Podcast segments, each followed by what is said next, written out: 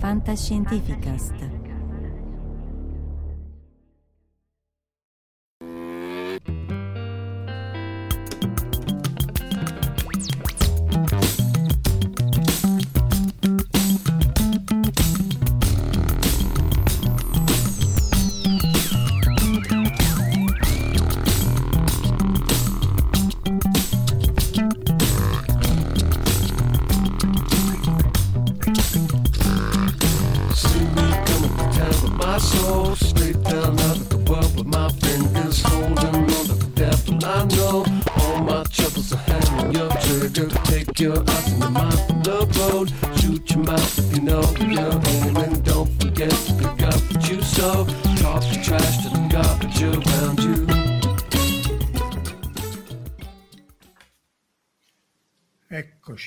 Anche questa domenica. Eh, salutiamo Luca Signorelli e Edoardo che sono già online. Salutiamo chi ci ascolta online oppure offline. Seconda puntata sulla, sulla cosmica importanza della simmetria, sull'importanza de- della simmetria in particelle elementari e andiamo nel mondo microscopico. Prima avevamo visto la simmetria a grande scala, la simmetria da- di tipo continuo, ossia eh, temporale spaziale di rotazione o l'invarianza per rotazione di Lorentz, per trasformazione di Lorentz e in realtà ci sono tutta una serie di simmetrie che magari affronteremo un'altra volta ancora, che sono quelle continue sì, ma interne, legate a come è fatta la Lagrangiana, come vengono descritte le equazioni del- dei campi, eh, de- delle forze dei campi, e questo vuol dire che avere delle simmetrie non visibili ma interne legate appunto alla scrittura delle equazioni crea delle quantità co- conservate. Vi ricordate per il teorema di Noether, se c'è una simmetria c'è una quantità conservata. Dato che il tempo si conserva, si conserva dato che il nostro sistema è invariante per trasformazione temporale, si conserva l'energia, trasformazioni spaziali si conserva l'impulso, rotazione, il momento angolare, trasformazione di Lorentz, si conserva il quadrivettore. A livello microscopico, eh, eh, dato che le equazioni che uno va a scrivere appunto dei campi delle forze sono hanno delle simmetrie, vuol dire che ci sono delle quantità che si conservano, nella fattispecie la carica elettrica, la carica di colore, la carica elettrodebole e così via. Tra l'altro il fatto che questi, ci siano queste cariche che si conservano vuol dire che ci deve essere un bosone, ossia un portatore di queste cariche. Anche questo discende in qualche maniera dal teorema di Noether e, e lo cercheremo di fare un'altra volta perché è abbastanza complicato, sia per me capirlo e ancora di più eh, spiegarlo. Le simmetrie di- co- continue sono affiancate da quelle discontinue, ossia sono simmetrie discrete, discrete non come qualità, ciao Antonio, non come qualità, ma nel fatto che appunto eh, non si muovono con soluzioni di continuità come che ne so, il braccio dell'orologio, appunto la trasformazione temporale, ma eh, possono assumere solo dei valori precisi. In questo caso, ehm, appunto, carica, parità e tempo sono discontinue e discrete perché possono assumere più o meno uno, o meglio, se io faccio la trasformazione al quadrato c quadro p quadro t quadro ottengo ritorno al punto di partenza e quindi eh, posso avere o che vado in uno in uno oppure da 1 in meno 1 e da meno 1 in 1 ciao Bodhisattva eh, queste simmetrie che sono le più semplici appunto più o meno 1 eh, del- delle trasformazioni di parità carica e tempo in realtà sono un caso appunto semplicissimo di quello che è la teoria dei gruppi che è stata sviluppata da Galois. Se ne è parlato tantissimo, il matematico che morì giovanissimo in un duello in cui era sicuro di, di morire, la notte prima scrisse tutte, sistemò per quanto possibile i suoi appunti di matematica, una morte stupida quanto inutile, c'è anche la teoria del complotto che fosse organizzata per toglierlo di mezzo, comunque resta il fatto che la teoria dei gruppi, che in qualche maniera è una generalizzazione delle trasformazioni continue, perché la generalizzi anche a quelle discrete, e poi è alla base di tutta la teoria delle particelle elementari, soprattutto degli oggetti complessi a più quark e così via. È impossibile descrivere e rendere l'importanza del lavoro di Galois, che comunque diede inizio appunto a questa teoria dei gruppi e il fatto che è alla base della fisica delle particelle elementari. Appunto, noi in questo, eh, questa mattina parleremo solo delle simmetrie più semplici, quelle discontinue, basta e avanza, ve lo garantisco, carica, parità e tempo e delle loro variazioni CP e CPT. Allora, la parità è la trasformazione più semplice, appunto come vi accennavo prima, se io faccio due volte la trasformazione di parità, che è cambiare il verso del vettore, vi ricordate il telecomando vettore, se io ho queste componenti, in realtà eh, posso ruotarlo, sì, ma posso anche cambiare tutte le componenti. e non è come ruotarlo di 180 gradi perché cambiare tutte le componenti vuol dire fare l'operazione del, dello specchio, flip horizontal o flip vertical. Se prendete Photoshop o qualunque programma di editing, vi fa fare tutte le rotazioni che volete, discrete anche qua, 90, 180, 270, 360, quindi una teoria dei gruppi a quattro elementi, oppure arbitrarie, e quindi avete le rotazioni arbitrarie, quelle appunto che vedevamo la volta scorsa, ma c'è anche l'operazione speculare, che non è riproducibile con le rotazioni, perché appunto può eh, appunto eh, essere speculare lungo un asse o lungo un altro. In questo caso non è importante perché si può anche fare lungo un solo asse, ma in generale la parità in fisica delle particelle elementari è che cambi tutte le componenti del vettore. Se lo fai due volte, è chiaro che da, da, se x va in meno x e lo rifai un'altra volta, tutto ritorna in x e ritorni al, al, punto di partenza e quindi si dice anche che p quadro è uguale a 1, cioè due volte lo, l'operazione di parità mi porta a, a 1 e quindi dopodiché la domanda diventa sì, ma quindi se io la faccio una volta può tutto andare in meno uno o rimanere immutato. Una cosa che rimane immutata se faccio l'operazione di parità, ad esempio la carica elettrica, una cosa che non rimane immutata è il vettore moment- del momento, ad esempio che appunto va in meno uno. Ciao Lobo. Questa è presa para para da Wikipedia, eh, appunto quindi sono oggetti, eh, quantità, eh, cariche che sono pari o dispari, ossia il cui segno cambia se c'è la cari- l'operazione di parità o no, e ehm, appunto alcune di queste sono dispari, l'elicità, la velocità della particella, l'accelerazione, tutte quelle che sono la posizione, tutte quelle che sono nello spazio newtoniano, se gli cambio verto- il segno del vettore cambiano, eh, diventa meno 1, anche i campi elettrici, la polarizzazione e, e, quelli che sono i prodotti vettoriali. Quelli che sono pari sono ad esempio il tempo, cioè se io faccio smettere allo specchio l'operazione temporale non cambia nulla, la massa della particella, l'energia, tutti quelli che non hanno, essenzialmente sono degli scalari soprattutto. Eh. Poi ci sono anche gli pseudoscalari che sono, perché sono un punto, se ho un punto o una quantità puntiforme, qualunque cosa esso voglia dire, la carica elettrica non cambia se io ruoto una cosa puntiforme, o meglio se, anche se faccio lo specchio. E quindi ca- tempo, carica, massa, energia, tutte queste quantità scalari. Ci sono appunto per onor di cronaca, per non essere speciali di razzismo, ci sono anche quelle pseudoscalari che sono sì puntiformi ma cambiano comunque carica. In realtà poi, come vedremo, adesso è appena accennato, ma insomma,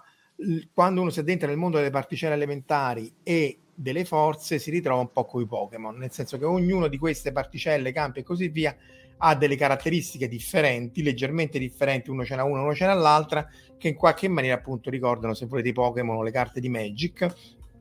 ma la cosa essenziale è che tutto questo discende da principi primi, molti dei quali sono noti, ad esempio la teoria elettrodebole, la, la, forza, la forza forte, altri dei quali sono meno noti, non si capisce appunto da quali simmetrie e quali forze alla, di partenza abbiano generato l'universo così come lo conosciamo. Arriviamo essenzialmente al campo di X, di cui non parleremo stavolta. Appunto, la, la violazione di parità eh, viene fuori che se, l'interazione elettromagnetica, quindi carica elettrica, magnetica e così via, e quella forte non hanno violazione di parità, mentre appunto l'interazione debole sì, come vedremo tra pochissimo nell'esperimento di Van Wu. La violazione di parità vuol dire che se io ho il mio orologio che ruota in questo verso qui e, lo, e faccio un'operazione speculare, lo vedo ruotare nel verso opposto. Quindi se io prendo il mio orologio eh, e lo metto davanti allo specchio, quello non viola la parità e si comporta correttamente. Anche questo è Wikipedia, eh? il disegno. Dopodiché, invece, se viola la parità, lui dice: Qua, se io ti metto allo specchio, sì, ma a me non me ne frega niente, io continuo a girare nel verso orario e non cambio. E appunto questa cosa, quando fu scoperta da Madame Wu, eh, sconvolse parecchia gente anche di altissimo livello, perché si pensava che tutto dovesse essere simmetrico per operazioni di verità, e però no appunto Madame Wu, uh, Chen Shung Yu a seconda di come si pronuncia in cinese, 1966 fece l'esperimento, non vinse il Nobel, eh, però vinse il premio Wolf e così via. Fu un esperimento eh, rivoluzionario ma anche complicatissimo, non necessariamente più complicato di tanti altri, ma di cui vedremo alcuni elementi che insomma vuol dire che te lo devi pensare, te lo devi costruire, te lo devi capire molto bene. Quello che fece Madame Wu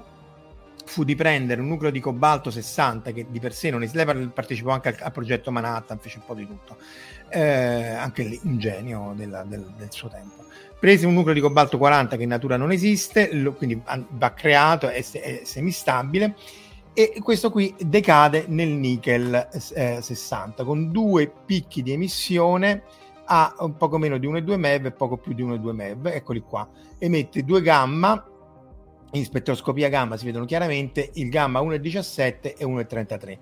E per fare questo lavoro qua, per andare nel, nel nickel, lui essenzialmente il nickel è eccitato, quindi prima di tutto ci deve essere un'emissione di un, di un elettrone, l'elettrone può essere emesso a bassa energia e quindi è ancora più eccitato sto nickel e quindi decade prima in un gamma e poi in un altro, oppure direttamente a più alta energia l'elettrone e decade nello stato più basso. Però vedete nel 99,89% dei casi decade in questo caso qua, quindi essenzialmente per tutti i fini di quello che fu l'esperimento di Madame V, decadendo nel, nel, nel, nella posizione più elevata emette due gamma e questi sono due gamma della, della, del, dello spettro di, punto, di, di, di, emissione. Notate anche con un minimo di fantasia le due spalle Compton, ossia le due eh, zone a più bassa energia dove il fotone del gamma non viene assorbito nel rivelatore ma eh, emette un altro fotone di più bassa energia che non viene rivelato. E quindi avete questi due bozzetti ciascuno corrispondente a una linea di gamma. Comunque sia queste due linee gamma che decadono quindi elettromagneticamente sono essenziali per controllare la parità dello strumento. A livello microscopico cosa succede nella trattazione attuale dei diagrammi di Feynman? A livello microscopico eh, si passa da dal cobalto 27, quindi 60 è il peso, 27 è la carica, al nickel 28, quindi si perde un, pro, un, neutrone e si guadagna un protone. Il peso dell'oggetto rimane più o meno lo stesso a parte l'energia di legame, ma un neutrone diventa un protone. Come fa un, protone, un neutrone a diventare un protone? Se come sappiamo adesso che è costituito da tre quark, al tempo era dibattuto, forse addirittura non si sapeva, ma quindi è irrilevante ai fini dell'esperimento di Madame V, che succede che un neutrone è fatto da un, up, un quark up e due quark uh, down, quindi più due terzi, meno un terzo, meno un terzo, carica complessiva zero, e un quark down decade e, e diventa un quark up. Quindi vi ritrovate con due terzi, due terzi, quattro terzi, meno un terzo più uno, e quindi parta, passate da carica 0 a carica 1. Ovviamente la carica elettrica si deve conservare, su questo non ci sono santi, e quindi il W, eh, la, la, particella, il bosone che porta il, ehm, la, la, la, forza de, eh, debole, W più W meno Z0, appunto uno carico positivamente, negativamente e neutro, questo qui eh, si porta via la carica elettrica negativa e però essendo molto pesante, dato che la forza elettrodebole, la forza debole è molto a, a basso range, decade subito, è molto desa- pesante, decade subito e decade in un elettrone e in un antineutrino elettronico. Notate la freccia che qui non è sbagliata, perché in realtà, come vedremo per trasformazioni temporali, si può rappresentare anche così. Comunque sia, la carica elettrica è conservata, no? Quindi qui abbiamo, passiamo da 0 a 1, que- da qui passiamo, quindi da, da, dove si passa da 0 a 1 è perché questo meno 1 se ne va qua, quindi questo vertice di Feynman è verificato, 0 diventa 1 più meno 1, questo qui decade in un elettrone e un antineutrino elettronico, di nuovo perché non posso violare il numero leptonico, non posso creare un elettrone dal nulla, devo creare anche un anticoso, che non è il positrone per, altri motivi, ma è un antineutrino elettronico e questo qui ha carica leptonica opposta a quella dell'elettrone e vissero tutti felici e contenti, si conservano la carica elettrica, la carica leptonica, si conserva tutto, ma non la parità come fece appunto um, Madame Wu. Questo testo qua è copiato paro paro da Wikipedia perché essenzialmente se andate a leggere l'esperimento è una cosa molto molto complicata. Bisogna prendere questi, questo, questo, questo cobalto, eccitarlo, magnetizzarlo, metterlo tutto a temperatura super raffreddata. Non bastava raffreddarlo a livello dell'elio liquido perché era troppo caldo e troppo agitato perché tutti questi atomi di cobalto devono essere allineati a un campo magnetico esterno che è quello rappresentato da questi parallelelepipedi eh, eh, ehm, verdi in maniera da definire un asse pre- preferenziale. Per questo che poi c'è un asse preferenziale, ci sono tutta una serie di rivelatori, soprattutto quelli che misurano la polarizzazione dei raggi gamma, ossia verificano che il raggio gamma in che, in che, con che polarizzazione viene emesso.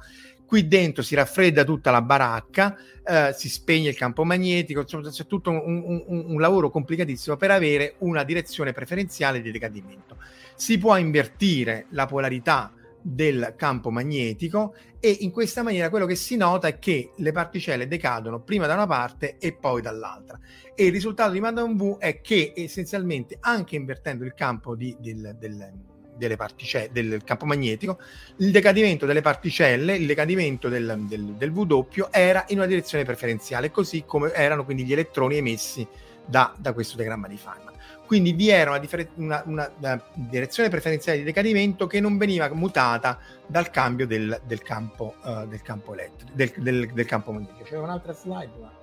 evidentemente me la sono persa. Vabbè. Eh, quindi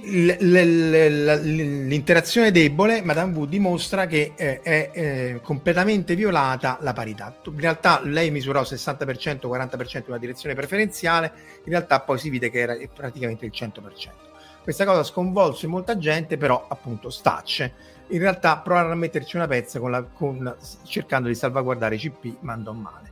Che vuol dire salvaguardare CP? Vuol dire mettere in mezzo la coniugazione di carica la coniugazione di carica è un altro operatore che inverte la carica della particella, ossia manda la carica dell'elettrone da negativa a positiva e la carica del positore da positiva a negativa, lo stesso per i quark. Però cambiare la carica della particella vuol dire anche cambiare tutti i numeri de- quantistici, tutti i numeri che descrivono la particella e quindi essenzialmente mutare una particella in antiparticella o viceversa.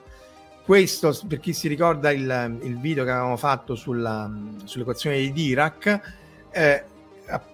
appunto in uno spinore, in un oggetto a quattro componenti, che non è che devono esistere tutte e quattro, ma in cui noi abbiamo un elettrone eh, negativo con spin su, negativo con spin giù, positrone con spin su e con spin giù, quindi quattro uh, oggetti. Questa cosa qui viene fuori perché appunto Dirac aveva bisogno di un'equazione che fosse relativisticamente invariante e che descrivesse l'energia in maniera uh, appropriata e uno dei modi per descrivere questa equazione era ricorrere alle matrici 2x2, quindi eh, però non, non, si riusciva a farlo, quindi servivano qua, matrici 4x4 e viene fuori uno spinore a quattro elementi. In pratica la, la coniugazione di carica porta l'elettrone in positrone e il positrone in elettrone. Se sei a spin su, rimane a spin su, se sei a spin giù, rimane a spin giù. E questo crea problemi per i neutrini, perché i neutrini, avendo quasi massa zero, lo vedremo tra un pochino, eh, in realtà han, sono sempre tutti completamente chirali, ossia sono tutti, hanno tutti il eh, vettore, eh, del, hanno tutti lo spin parallelo o antiparallelo al vettore del, del, momento. In realtà, se uno dovesse fare le cose sofisticate, dovrebbe distinguere tra elicità e chiralità, ossia tra la proiezione dello spin sul, sul vettore del, del, momento, ossia dove sta andando e come sta ruotando. I, i neutrini e gli antineutrini, non mi ricordo mai chi è chi, tutti ruotano paralleli o antiparalleli um, al, al, al, vettore velocità, tutti i neutrini sono paralleli, tutti gli neutrini sono antiparalleli o il contrario, e, ehm, e non ce n'è uno che, che, che, è un neutrino che è antiparallelo rispetto a tutti quelli che sono neutrini. Eh, l'elicità in realtà vale per le particelle con massa e, e, quindi se io posso cambiare con la trasformazione di Lorentz in realtà posso invertire l'elicità e la chilarità eh, per quelle con massa, ma quello che è importante è per quelle senza massa. E appunto la cosa importante è che la coniugazione di carica, ossia passare da particella a antiparticella, non, vi è, non si altera la chilarità delle particelle, ossia questo oggetto qui cambia la, la, la, carica elettrica ma non lo spin, non il momento. E quindi un neutrino left che poi si può tradurre mancino sinistroso, insomma che ruota in un verso rispetto al vettore velocità viene trasformato in un antineutrino sempre che ruota nella stessa direzione che però non, ha, non interagisce se esistesse non interagisce nel modello standard. Quindi vi è una completa e massima violazione di carica dell'interazione debole, anche qua la debole fa sempre, fa sempre casino. E I neutrini senza massa appunto sono quelli left, non mi ricordo mai che chi, mentre gli, altri, gli antineutrini sono right. Quindi hanno completa chiralità, sono tutti, eh, tutti quelli appunto essendo senza massa sono left, vanno tutti in una direzione, mentre quegli altri vanno nella direzione opposta e se faccio la coniugazione di carica, spariscono completamente, o meglio, non li posso, uh, non li posso osservare. Però, come tutti sapranno, forse non tutti sanno che, o tutti sapranno che i neutrini hanno una piccola massa, perché è stato visto che oscillano, e quindi boh, cioè essenzialmente veramente boh, nel senso che se hanno una piccola massa, allora effettivamente può esistere una trasformazione di Lorentz in cui io vado a cambiare il, mi muovo talmente velocemente, anche se sono piccole, che, che la chiralità, ossia la proiezione del, dello spin rispetto al vettore eh, velocità mi, mi, si, mi, si, inverte perché appunto lo spin è come ruota, il vettore velocità se mi muovo t- tanto velocemente mi sembra che va al contrario e quindi ci potrebbero essere neutrini eh, eh, opposti, ossia neutrini right eh, o antinotrini left e quindi questi non interagiscono. Levo giro, destro giro, sì, meglio, sì, sì, sì, bravo, bravo, bravo. Aspetta, mettiamolo qua. Sì, perché tutte le traduzioni sembrano tutte cose un po' o politiche o, insulti politici o cose, insomma, levo giro e destro giro è la cosa migliore. Ehm, quindi comunque rimane il fatto che non è chiaro come questi, si, si, si, se questa cosa è possibile, se questi neutrini esistono, è stato ipotizzato che potessero essere parte della materia oscura o tutta la materia oscura, perché hanno massa e quindi non li osservo perché non interagiscono e, e, e visto tutti felici e contenti, ma visto che si muovono alla velocità della luce, non possono essere fermi nella galassia, quindi non, non possono essere quelli che interagiscono nelle interazioni tra massi di galassie non possono essere quelli che hanno creato le strutture di, di, di ammassi di galassie eh, dopo il Big Bang. Quindi, se anche fanno la materia scura, non, non, sono freddi come si presume che siano, e quindi ha di nuovo boh. Questo tutto per dire che sono tutti argomenti ancora aperti e si cerca appunto di capire la natura del de neutrino, se è antiparticella di se stesso e così via. Sono tantissimi problemi aperti legati appunto a, a considerazioni semplici e se volete anche relativamente banali come quelle di carica parità. Poi perché eh, l'interazione debole violi C e P, questo è tutto da, da, da, da discutere, ma ne, ne accenderemo solo in, in, un pochino. E appunto questa è la, è la, è la, è la trasformazione di, parita, di, di, di parità. Nel nostro mondo il, l'esperimento di Madame Wu faceva vedere come gli, gli, elettroni venissero emessi in una direzione preferenziale e invertendo la polarità non succedeva questo, ma la direzione preferenziale rimaneva la stessa. Quindi è anche un modo per definire quello che noi chiamiamo destra e sinistra, perché è una convenzione destra e sinistra. Se io parlo con un, un essere lontanissimo, si dice sempre questo, questo esempio, io posso dire guarda, sempre che quello non sia un dominio di antimateria. Eh. Comunque, se si è in un dominio di materia in cui questo decade così e così, definiamo sinistra la direzione preferenziale in cui questi decadono. E quindi si può stabilire una direzione destra, levo gira, mancina, sinistra, destra, quello che volete, in maniera assoluta. Rimane l'inversione del tempo, anche qua inverte l'inversione del tempo, se volete può essere vista come una, un cambio di particella antiparticella se gli cambiate anche il momento, inverte il verso del tempo, ora non è che uno può invertire il verso del tempo e andare indietro nel tempo tipo Tenet, perché questo sarebbe Tenet, non la macchina del tempo ma il fatto che io poi scorro all'indietro nel tempo, non si fa, è semplicemente un'operazione matematica che corrisponde ad altri e- eventi ed è quello che poi è presente nei diagrammi di Feynman, ossia è l'equivalenza del, di, di, un diagramma, in questo caso ad esempio abbiamo un diagramma di Feynman, abbiamo fatto un paio di puntate su, su Feynman, in cui ho un elettrone, eh, interagisce con un altro elettrone,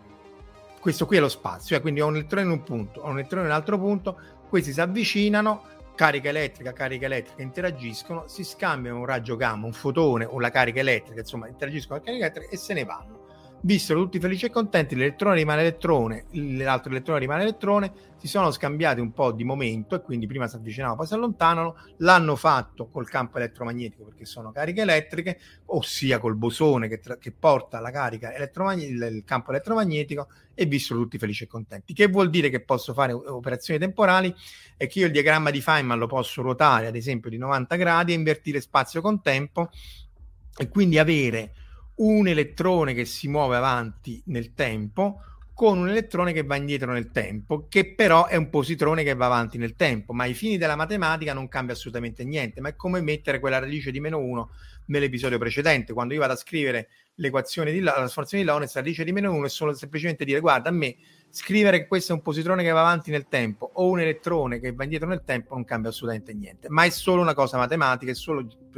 perché i conti sono essenzialmente gli stessi, elettrone contro positrone c'è un'annichilazione, ho un gamma, viola un po' localmente la, la, la, la, considerazione del momento, l'importante è che poi questo qui mi decada e mi dia di nuovo, um, in realtà sarebbero due gamma, mi dà elettrone e positrone nel tempo e quindi lo posso vedere con questa, con questa direzione ruotato di 90 gradi. E quindi in qualche maniera anche l'inversione temporale e la, coniugazione di carica C e P perché appunto se questo va indietro nel tempo deve anche andare contro mano, sono equivalenti. E quindi dissero, vabbè, allora C e P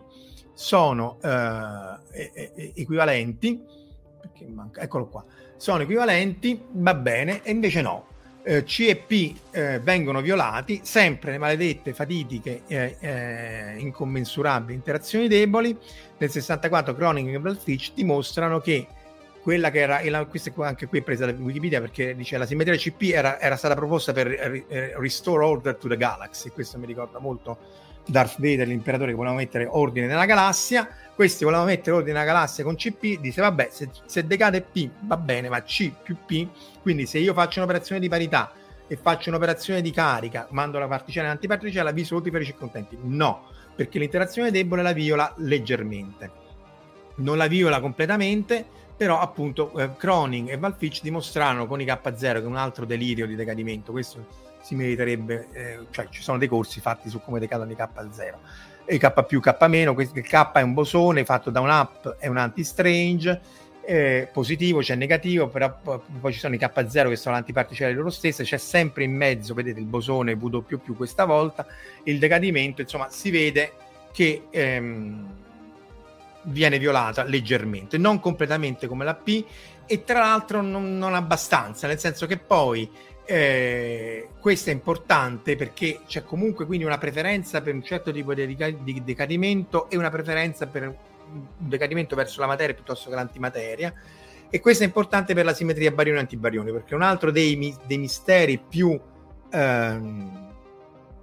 più, più, più, profondi è eh, essenzialmente il fatto che l'universo è fatto di materia e non di antimateria e perché si è fatto di materia e non di antimateria ci sono tre condizioni poste da Sakharov una delle quali è appunto la violazione di CP, ma molto di più di quello che, eh, di quello che viene osservato. Giustamente Edoardo si lamenta dicendo sul significato di solo matematica sarebbe da discutere, in realtà hai ragione, eh, è solo algebra, cioè solo una radice di meno 1, solo un meno 1, nel senso che la matematica che c'è dietro è complicatissima e anzi, eh, appunto, molti fisici delle stringhe fanno matematica più che fisica, e, però in questo caso è semplicemente un artifizio algebrico, appunto come la, la, la radice di meno 1. Dopodiché, eh, tra l'altro, su Cronin eh, nel 2000 fu, ci fu un, un, congresso che portava anche 5 premi Nobel. Io mi trovai per caso a portare a pranzo tre di questi, tra cui Cronin. Mi trovai a passare davanti a Frascati e lui mi chiese: Dice, sì, ma tu sai, mi chiese lui a me, eh, che cosa fece la Frascati di, di tanto importante. E dopodiché scorre la, la, la, la goccia tipo Total Recall di terrore e io dissi, ah, da, la, la, la, la, la, il collisore materia antimateria. E lui disse sì, bravo. E quindi eh, sono, ho, ho, vissuto, sono ancora vivo. E effettivamente a Frascati fu fatta la prima collisione materia-antimateria nell'anello di accumulazione. Questa è Ada, l'anello di, accumulaz- ah, l'anello di accumulazione, poi fece Radone e poi Daphne, tutte collisioni tra elettroni e positroni tutte collisioni perché in realtà quello che regge, anche se l'ho messo nel punto sbagliato, è CPT. Allora, anche se CP è violata e quindi T è violata, carica, parità e tempo, quindi se inverto tutto, questa regge e dovrebbe reggere e fino adesso non si dimostra la violazione di questo sarebbe un disastro completo o comunque un'apertura di nuovissima fisica. Per tornare ad Ada, questo qui era un oggetto relativamente piccolo, se andate a Frascati, adesso hanno riaperto le, le visite al laboratorio eccetera eccetera, è, all'in- è all'ingresso, è ridipinto, eccetera, eccetera, è un oggetto fondamentale, ossia qui c'è un, un, un tubo in cui le particelle scorrono in un verso e le antiparticelle scorrono nell'altro, scorrono nello stesso tubo perché c'è il teorema CPT che te lo permette. E questo si deve a Bruno Tuschek. Quando si, Bruno Tuschek, anche qui la vita pazzesca di questo scienziato di origine ebraica, fu lasciato sparato dalle SS in un fosso, ferito, poi insomma eh, internato in Austria, poi riuscì a tornare in Italia e così via un genio, eh, beveva purtroppo e fumava moltissimo, era un genio assoluto e fu quello che appunto ipotizzò Ada. Ci sono anche vari disegni che erano anche un calendario dell'NFN, su cui era sempre di Dushek, qui la scelta del direttore dell'istituto di fisica e nessuno vuole quell'altro. L'attitudine attuale dell'epoca, ma anche adesso nei confronti dei superiori, quindi a terra in basso e, e ti puoi anche muovere col cappello e così via.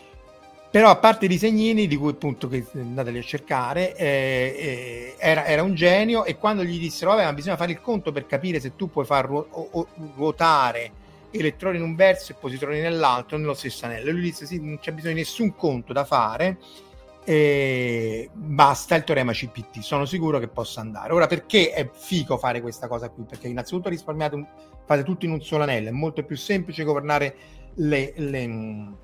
le oscillazioni con cui governate i, i fasci, qui citate il flusso canalizzatore in un verso e nell'altro, li potete far collidere, è collisione materia-antimateria, quindi è esattamente questo oggetto qui ad alta energia, uno che viene da destra, uno che viene da sinistra, si scontrano, producete tutte le particelle di questo mondo e quell'altro e così potete trovare varie nuove particelle ed è una collisione perfetta perché è puro leptone contro puro antileptone e quindi avete tutta l'energia disponibile per creare quello che volete se l'energia è abbastanza alta. E appunto questo fu un test, fu mandato in Francia eh, perché gli serviva l'iniettore lineare, eh, però poi si fece appunto Adone, dice appunto Bodhisattva che ad agosto si può vedere quel, l'edificio più grande, appunto dove c'è adesso Daphne, eh, che è l'acceleratore più grande, ma sempre leptoni contro uh, antileptoni. Fu anche l'EP al CERN, in cui furono scoperte anche W+, W- e Z0 e altre particelle, era fatto da, appunto da elettroni contro positroni. L'HC no, sono due magneti che, in cui corrono adroni e antiadroni perché per tutta una serie di motivi. Ma insomma, la prima collisione materia-antimateria fu fatta a Frascati negli anni 60 grazie a Bruno Tuscher e grazie al fatto che A era un genio, eccolo qua, eh, A, c'è anche il liceo di Frascati, A era un genio e B c'era il teorema CPT, quindi una, una, questa è matematica appunto, una teoria matematica profonda e profondissima che, di cui lui aveva una fede assoluta, ma una fede dettata appunto dalla matematica. Quindi queste tre simmetrie, ognuna delle appunto, abbiamo visto che l'interazione debole si comporta in una certa maniera, in generale viola un po' come gli pare. L'interazione forte elettromagnetiche non le violano, CP pure viene violata e ci sono appunto suggerimenti, qualcosa che ci fa pensare alla simmetria barioni-antimarioni e forse a farci spiegare perché l'universo è composto uh, solo di barioni e sembrerebbe non ci siano regioni di antimateria, ma anche questo è da capire. CPT ancora legge, gli acceleratori ancora vanno e queste sono le simmetrie eh, discrete che, eh, più importanti, appunto figlie del teorema di Nether di cui avevamo parlato la volta scorsa. Direi che mezz'ora l'abbiamo fatta, domenica ce la siamo portata a casa, grazie a tutti, a chi ci ascolta offline e buona domenica. Ciao!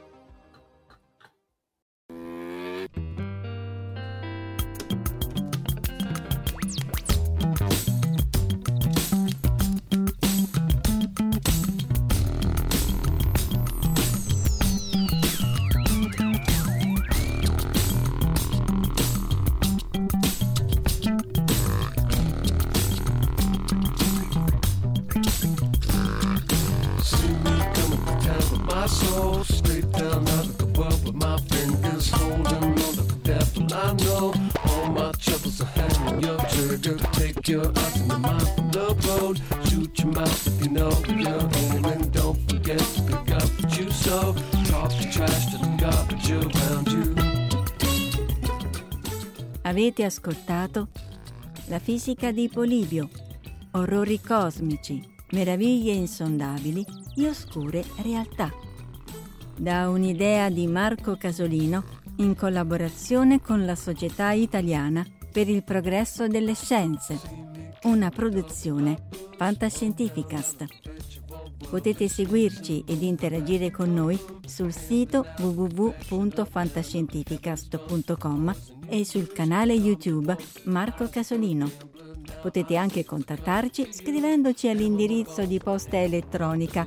redazione chiocciola fantascientificast.com. Tutte le puntate sono disponibili sul nostro sito e su tutti i principali servizi di streaming on demand. Il podcast ha carattere esclusivamente ricreativo e divulgativo. Non ha alcun scopo di lucro e viene diffuso gratuitamente. La fisica di Polibio è una produzione amatoriale. Non si intende infrangere alcun copyright, i cui diritti appartengono ai rispettivi detentori autorizzazione SIAE 5612I 5359. E ricordate,